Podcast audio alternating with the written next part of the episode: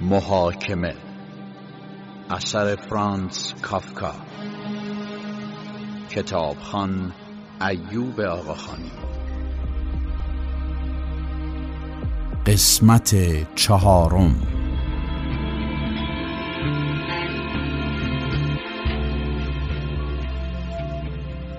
روزهای بعد کی اصلا وقت نکرد با دوشیزه بورستنر حرف بزند؟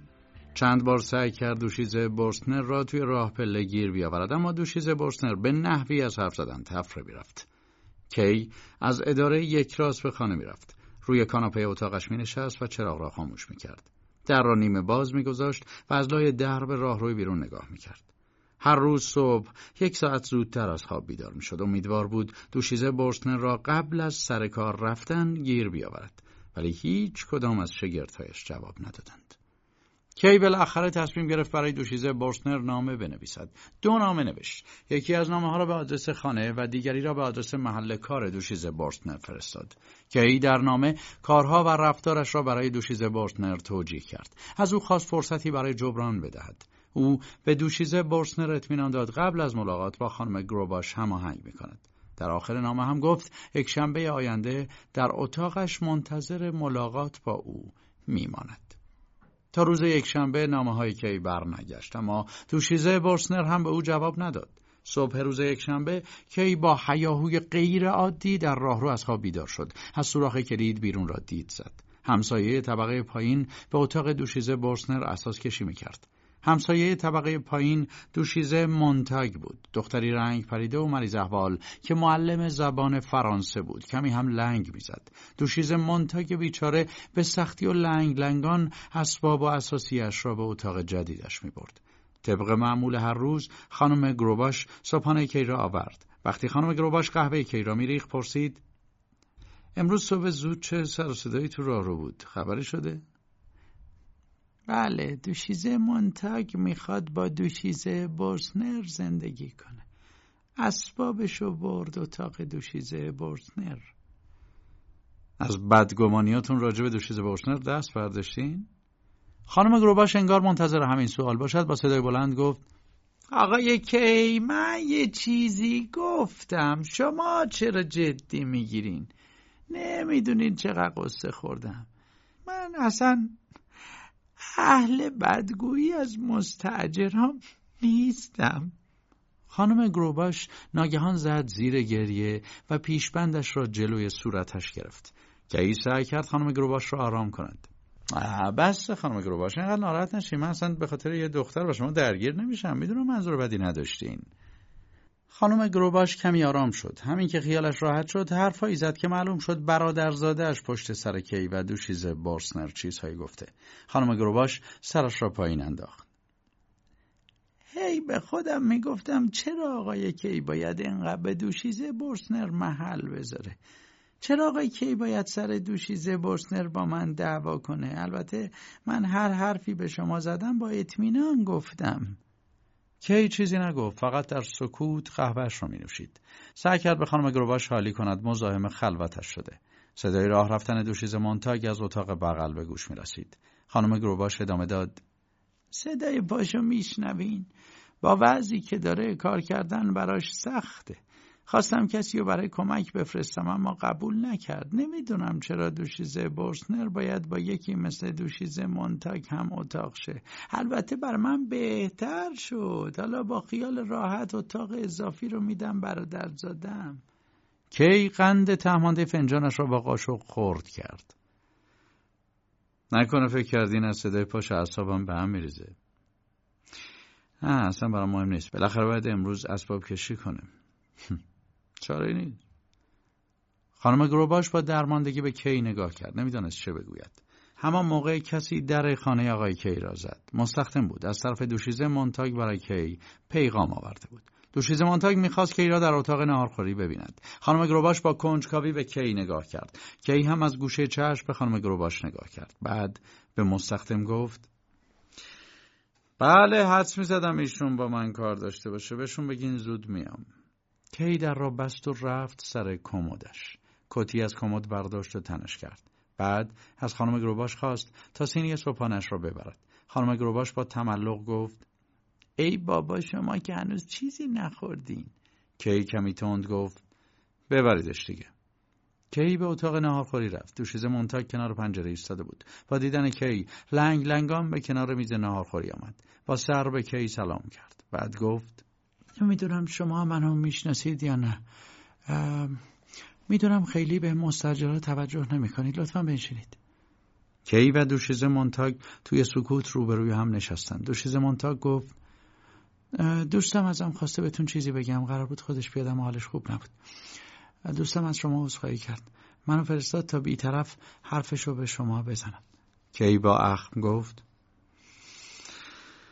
می‌دونستم دو چیز بورسنر درخواست ملاقات من رد می‌کنه. خیلی خوب. حالا پیغامشون چی هست؟ بله درسته. اما خیلی تند برخورد کردید. دوشیزه بورسنر کاملا درخواست شما رو رد نکرد. دوستم فقط گفت بهتره در مورد موضوع مورد نظرتون با هم صحبت نکنین. البته به من نگفت موضوع سر چیه. فقط گفت شما می‌خواین موضوعی رو بهش توضیح بدید. کی آرام از جایش بلند شد. ممنونم. بعد به طرف در خروجی رفت. دوشیزه مونتاک پشت سرش راه افتاد. همان موقع در باز شد. برادرزاده خانم گروباش داخل شد که ای برای بار اول با سروان روبرو شد. مردی میان سال و جذاب. سروان سرش را به نشانه احترام خم کرد. سپس به طرف دوشیزه مونتاک رفت و دست دوشیزه مونتاک را به نشانه احترام بوسید. رفتارش در مقایسه با رفتار تند و زننده کی خیلی به چشم می آمد. البته به نظر نمی آمد دوشیزه مونتاگ از رفتار بی ادبانه کی دلخور شده باشد. به نظر کی رفتار متظاهرانه سروان فقط مانعی برای نزدیک شدن او به دوشیزه بورسنر بود. کی می‌دانست دوشیزه بورسنر ماشین نویسی کم ارزش است. فردی که خیلی زود مقاومتش در برابر کی می شکست. کی بی توجه به سروان و دوشیز مونتاگ از نهارخوری بیرون رفت. راه رو ساکت بود. کی پشت در اتاق دوشیز بورسنر رفت و آهسته به در ضربه زد. جوابی نیامد. باز هم در زد. انگار کسی خانه نبود.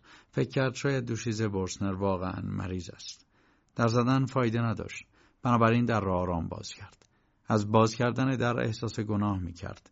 اما انگار چاره دیگری نداشت. سرش را داخل اتاق برد. اتاق خالی بود. کی با بی تفاوتی در را بست. وقتی برگشت دوشیز مونتاگ و سروان را روبرویش دید. جا خورد. سروان و دوشیز مونتاگ وانمود کردند متوجهش نشدند. با این حال نگاهشان سنگینی می کرد.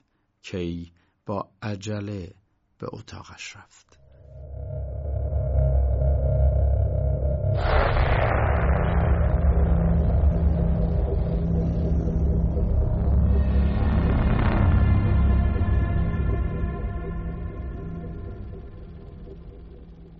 چند شب بعد کی از دفترش به طرف پلکان اصلی رفت.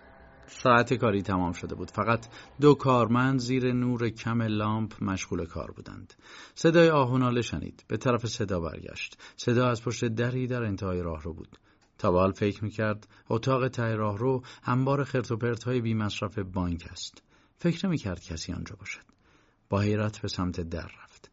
صدایی نشنید. خواست برود اما دوباره صدا را شنید. تصمیم گرفت کسی را برای کمک بیاورد اما کنجکاوی فرصت نداد. بلافاصله در را باز کرد. توی اتاق فقط خرت و پرت و کاغذ باطله بود. خواست برود که ناگهان ته انبار سه مرد را دید. مردها با پشت خمیده زیر سقف کوتاه انبار ایستاده بودند. شمعی کم نور هم جلویشان روشن بود. کی پرسید چی کار می‌کنین؟ مردی که معلوم بود به دو مرد دیگر تسلط دارد رویش را برگرداند کی در نور کم شم متوجه لباس عجیب مرد شد. لباسی چرمی که از زیر گلو تا سینه اوریان بود. دو مرد دیگر با صدای ضعیف گفتند قربان قرار ما رو شلاق بزنن. چون شما پیش بازپرس از ما شکایت کردین. کی دقت کرد؟ متوجه شد همان فرانس و ویلی نگهبانهایی هستند که روز اول به خانهاش آمده بودند. کی با حیرت گفت چه؟ من و من از شما دوتا شکایت نکردم فقط گفتم رفتارتون بد بوده. ویلی از ترس مرد شلاق زن پیش فرانس رفت. اگه از اوضاع احوال ما خبر داشتین همینم نمی‌گفتین. عیال بارم فرانس هم می‌خواد زمین بگیره باور کنیم پول در آوردن سخت ما شب روز کار می‌کنیم ولی هیچی به هیچ اگه رفتیم سر وسایلتون می‌خواستیم اگه احیانا چیزی مصادره شد برداریم تو کار ما. رسم آخه. کار خلافی هم نیه اما وقتی شما مطرح کردین خب شامل مجازات میشیم. من نمی‌دونستم مجازاتتون می‌کنن. ازتون شکایتی هم نکردم. فقط رفتار بدتون رو به دادگاه اطلاع دادم. مرد شلاقزن به کی گفت؟ گول حرفاشونو نخور. مجازات ما فقط به خاطر شکایت شماست وگرنه ما همیشه هم کار می‌کردیم. ولی هیچ مجازات نمی‌شدیم. به میگن عدالت. آقای که شما باعث حال روز ما شدین. اگه شما از ما شکایت نمی‌کردی چند وقتی که من و ویلی هم به مقام شلاقزن ارتقا پیدا می‌کردیم. ها همین مرد شلاقزن اینجاست. چون تا حالا هیچ ازش شکایت نکرده. کی به مرد شلاقزن گفت؟ راهی هست که اینا شلاق نخورن؟ مرد شلاقزن با لبخند بیرحمی گفت نه. مرد شلاقزن به فرانس و ویلی دستور داد لباسهایشان را در بیاورند. کی دلش برای نگهبان ها سوخت. به مرد شلاقزن گفت اگه بذاری برم بهت پاداش میدم. باور کن اگه می‌دونستم مجازاتشون اینه تو دادگاه حرفی ازشون نمی‌زدم. کی زود کیف پولش را از جیب بغلش درآورد. مامورا گناهکار نیستن. گناهکار اصلی سازمان شماست. گناهکار صاحب منصبایی که همچی حکمایی می‌برن نگهبان ها حرف کی را تایید کردند؟ شلاقزن فورا ضربه شلاقی به پشت نگهبان ها زد. کی شلاق را با دست گرفت و مانع ضربه بعدی شد. اگه به جاشون یکی از قاضی های بلند پایه رو می‌زدی جلوتون نمی‌گرفتم. تشویقت هم می‌کردم. فرانس به پا در میان کی امیدوار شد. آرام به کی گفت؟ اگه نمیشه وادارش کنی هر دومونو ببخشه. لاقل ازش بخوام منو ببخشه. ویلی سنی ازش گذشته یه بارم قبلا شلاق خورده همه همه منه بدبخت بار اولمه. تازه اون یه جورایی استاد منه. خودش منو مجبور کرد. نامزد بیچاره هم دم در بانک منتظره باید زودتر برم بیرون تا نگران نشده. فرانس صورت اشکالودش را با کت کی پاک کرد. شلاقزن فریاد زد. دیگه نمیشه صبر کنم. شلاقزن شروع به زدن فرانس کرد. فرانس داد و بیداد می‌کرد. ویلی گوشه انبار چون باطمه زده بود. خودش را برای فرار از شلاقزن توی تاریکی قایم کرده بود. کی طاقتش را از دست داد. داد زد. نزن! فریاد کی فایده ای نداشت. شلاق زن با حرس بیشتری فرانس را می‌زد. فرانس از شدت درد کف زمین افتاده بود و به خودش میپیچید. همان موقع کارمندی به طرف انبار آمد. کی زود از انبار بیرون آمد. کارمند پرسید اتفاقی افتاده قربان؟ نه نه نه چیزی نیست. صدای زوزه سگه. گمونم گیر کرده باشه. برگردید سر کارتون. کی از پنجره به ماه نگاه کرد. از اینکه جلوی شلاقزن را نگرفته بود ناراحت بود. فکر کرد اگر کارمندان بانک هم جزو مردان قانون باشند پس تفاوتی بین شلاقزن و رفتار بد کارمندها وجود ندارد. باید برای نجات نگهبانها کاری می‌کرد. اما چه کاری؟ مگر اینکه لباسهایش را در میآورد و خودش زیر ضربه های شلاق می‌رفت. مسلما شلاقزن قبول نمی‌کرد چون بدون نفعی مرتکب خلاف شده بود. کی صدای پای کارمندان را از دور شنید. پنجره را بست و به سمت پلکان اصلی رفت. بعد دم در انبار ایستاد. گوشش را به در چسباند. انبار در سکوت مطلق بود. ماندن کی توی پله ها خطرناک بود. کی نمی‌خواست کارمندها چیزی از اتفاقات محاکمش بدانند. برای همین راهش را گرفت و رفت اما با خودش عهد کرد تنفرش را به گوش دادگاه برساند. کی از ساختمان بانک خارج شد. اطراف بانک دنبال نامزد فرانس گشت اما دختری منتظر نبود. روز بعد تا از خواب بیدار شد یاد اتفاقات دیشب افتاد. اتفاقات دیشب یک لحظه هم از خاطرش نمی‌رفت. وقتی به بانک رفت اول از همه جلوی انبار ایستاد. سخت بود جلوی خودش را بگیرد. در انبار را باز کرد. مات و مبهوت ماند. همه چیز مثل دیشب بود. پوشه های کاغذ باطله و دوات ها به در و دیوار ریخته بودند. شلاقزن و نگهبان ها هنوز توی انبار بودند. نگهبان ها تا کی را دیدند با التماس گفتند قربان نجاتمون بده کی در را محکم بست. با عجله به دفتر کارش رفت. کارمندها با دیدن حال پریشانش نگرانش شدند. کی داد زد انبار خرت و پرت رو سر و سامون بدین. تو کسافت خفه میشیم بعد سر میزش نشست.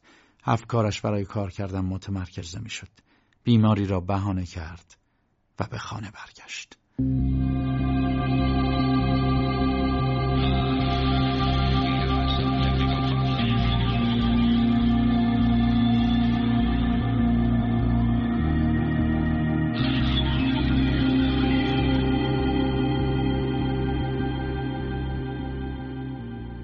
یک روز بعد از ظهر کی توی دفترش مشغول کار بود. دو نفر از کارمندها برای امضای چند سری سند به اتاقش آمدند. کی مشغول امضا بود که عمویش با عجله وارد اتاقش شد. عموی کی همیشه عجله داشت. فرقی نداشت کارش چه باشد. برای کار خوشگذرانی یک اندازه عجول بود.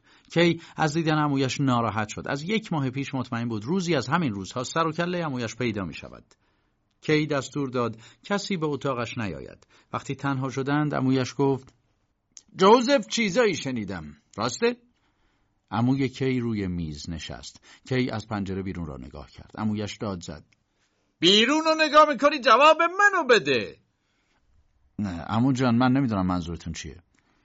دخترم ارنا همه چی رو بهم گفت. شنیدم محاکمه شدی.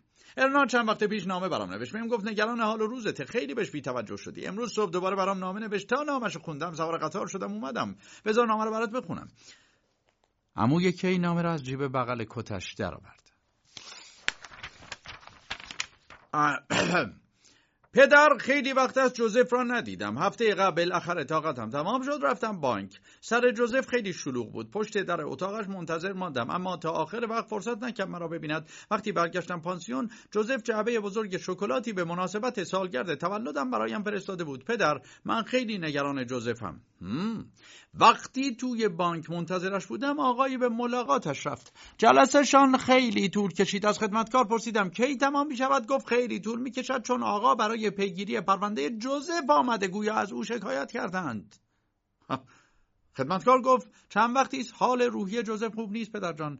من خیلی حرفهای خدمتکار را جدی نگرفتم. می‌دانید که خدمتکارها عادت دارند قلب کنند. اما از شما تقاضا می‌کنم. ته قضیه را در بیاورید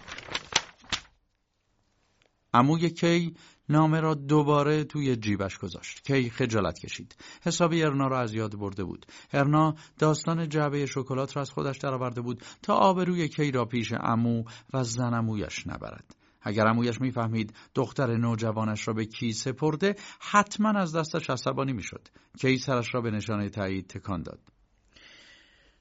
بله امو جان کاملا درسته. داد امویش درآمد. یعنی چه آقا؟ چه پرونده ای؟ تو چه کار کردی مگه؟ پرونده جنایی. امو بلندتر داد زد. علیه پرونده جنایی تشکیل دادن. اون وقت نشستی سر جات. از پنجره بیرون رو نگاه می‌کنی. جوزف تو اصلا به ما فکر کردی؟ به نام نیک خانوادگی ما فکر کردی؟ تو مایه افتخار خانواده بودی. موضوع چیه؟ کی از جایش بلند شد؟ امو جان آرامتر صحبت کنید. اینجا محل کار منه. بیاید بریم بیرون بشینیم با هم دیگه حرف بزنیم. عموی کی قبول کرد. طبق عادت عمو با عجله از اتاق بیرون رفت. کی هم پشت سر عمویش راه افتاد. عموی عجول کی توی راهرو گفت خب تعریف کن ببینم چی شده. جوزف روک و پوسکنده همه چی برای من تعریف کن. کی سرسری کمی توضیح داد. سعی کرد تا بیرون رفتن از بانک چیزی نگوید. نمی‌خواست کسی چیزی بفهمد. وقتی از بانک بیرون رفتند کی گفت؟ امو جان پرونده مربوط به دادگاه معمولی نیست. خب چه جوری اتفاق افتاد؟ یهو که همچی اتفاقی نمیفته ببین جوزف من قیم تو هم تا حالا برات چیزی کم نگذاشتم. به نظرم یک مدت مرخصی بگیر بیا ده پیش من و زنم بود. رنگ و روتم که پریده. فکر کنم محاکمه به تو فشار آورده. بیا بریم ده. توی ده آرامش بیشتره. اگه باید کاری داشتن خب بیان دنبالت. فکر نکنم بذارن بیام ده. یه کی وسط خیابان ایستاد. و عصبانیت بازوی کی را گرفت. تو چقدر عوض شدی؟ چرا اینقدر خونسرد درباره همچین فاجعه ای حرف می‌زنی؟ امو جان عصبی شدن فایده ای نداره. به تجربه من اعتماد کنید. همونجوری که من به شما اطمینان می‌کنم. به نظرم رفتم به ده صلاح نیست. فکر می‌کنم فرار کردم. درسته اینجا برام سخته ولی حداقل در جریان پروندم هستم. عموی کی کمی آرام شد. البته راست میگی جوزف اینجا بمونی بهتره. اگه کاری داشتی کمکت می‌کنم. بذار فکر کنم ببینم چی کار کنیم. ببین من سالها توی ده زندگی کردم. عرضه آدم شهری رو ندارم ولی روی من حساب کن. عموی کی به طرف دیگر خیابان رفت. بیا بیا عمو جان بیا تاکسی بگیریم. بریم پیش هولد. هولد وکیله. توی دبستان با هم دوست بودیم. کاروبارش حسابی گرفته. خیلی هم بهش اعتماد دارم. هولد به وکیل آدم های بدبخت معروفه. کی دوست نداشت برای پروندهش از وکیلی با چنین شهرتی کمک بگیرد. اما به حرف عمویش گوش کرد. اموی کی خواست قبل از رسیدن پیش وکیل کل ماجرا را با جزئیات از زبان کی بشنود. کی همانطور که از پنجره تاکسی به بیرون خیره شده بود کل ماجرا را برایش تعریف کرد. حتی از دوشیزه برسنر هم گفت.